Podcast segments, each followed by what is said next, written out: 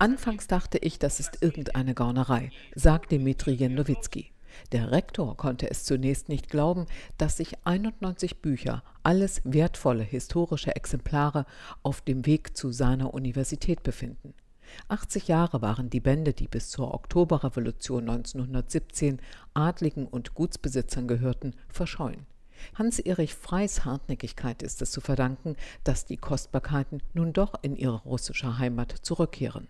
Dieser Wunsch, diese Bücher zurückzugeben, hatte natürlich den Hintergrund, dass mir inzwischen völlig klar geworden war, dass die Entnahme der Bücher aus, wie ich dachte, Privathäusern auf jeden Fall rechtswidrig gewesen ist. Hans-Erich Freys Vater war nach dem Überfall auf die Sowjetunion 1941 in Voronezh stationiert und sollte in der von den Nazis völlig zerstörten Stadt die Wasser- und Stromversorgung wiederherstellen.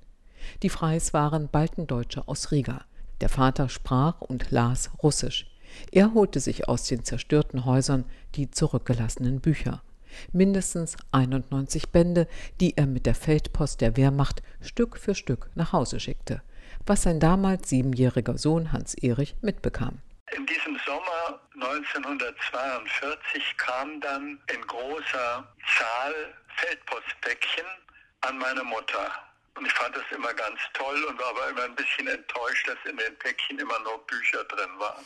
Als erst Hans-Erich Freys Vater und schließlich 2002 seine Mutter starb, nahm die Bücher niemand mehr zur Hand.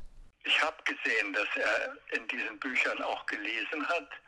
Und wir haben damals gedacht, wenn mein Vater die nicht aus der Vernichtung gerettet hätte, gäbe es die gar nicht mehr. Aber das ist nicht der entscheidende Punkt. Das ist auch keine Rechtfertigung. Der Sohn, Hans-Erich Frei, lange Kommunalpolitiker in Hessen für die SPD, wollte handeln, die Bücher zurückgeben, wusste aber nicht wie, wohin, an wen. Es dauerte Jahre, bis er von Wolfgang Eichwede erfuhr, dem Experten für deutsch-sowjetische Beutekunst. Als er mir ein paar Fotos der Bücher schickte, war mir klar, dass das eine schöne und große Sache ist. Es ist auch schön, muss man sagen, dass nicht im Sinne großer Diplomatie oder auch nicht im Sinne eines Austausches, sondern es wird zurückgegeben. Und diese Haltung finde ich richtig. Der Bremer Professor recherchierte, wohin die wertvolle Fracht gehörte. Dazu musste er auflisten, um welche bibliografischen Kostbarkeiten es sich genau handelt. Hans-Erich Frey schickte ihm die Bücher nach Berlin. In mehreren Reihen stapelten sie sich einzeln eingewickelt in Eichwedes Berliner Wohnung wahre Schätze. Sie sind nicht so ganz ordentlich verpackt, weil ich doch immer mal wieder da reinschaue und Sie müssen sich vor Augen halten, das sind fast die gesamten Werke von Karamsin, dem großen russischen Historiker, eine ganz frühe Ausgabe aus dem frühen 19. Jahrhundert. Das ist wahrscheinlich die erste Ausgabe der Werke von Pushkin.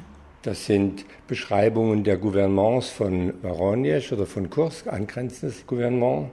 Und das ist als eine Besonderheit die slawische Grammatik. Ich habe im Augenblick recherchiert mit den Moskauer Kolleginnen zusammen. Sie könnte aus dem 17. Jahrhundert stammen. Und das ist jetzt die Pushkin-Ausgabe? Von 1838. Er ist 37 gestorben. Eugen Onegin. Ja.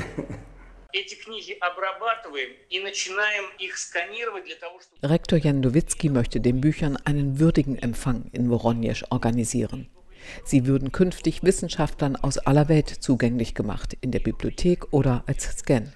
Nach dem jahrzehntelangen Stillstand, als weder die russische noch die deutsche Seite im Krieg geraubte Kunstschätze zurückbekam, ist die jetzt fast lautlose Rückkehr der 91 historischen Bücher nach Voronezh ganz ohne Scheinwerfer und große politische Bühne eine Geste, die Hoffnung macht. Manchmal muss man einfach sagen, sind die Bürger beider Länder viel weiter als die Regierungen, sagt der Beutekunstspezialist Eichwede.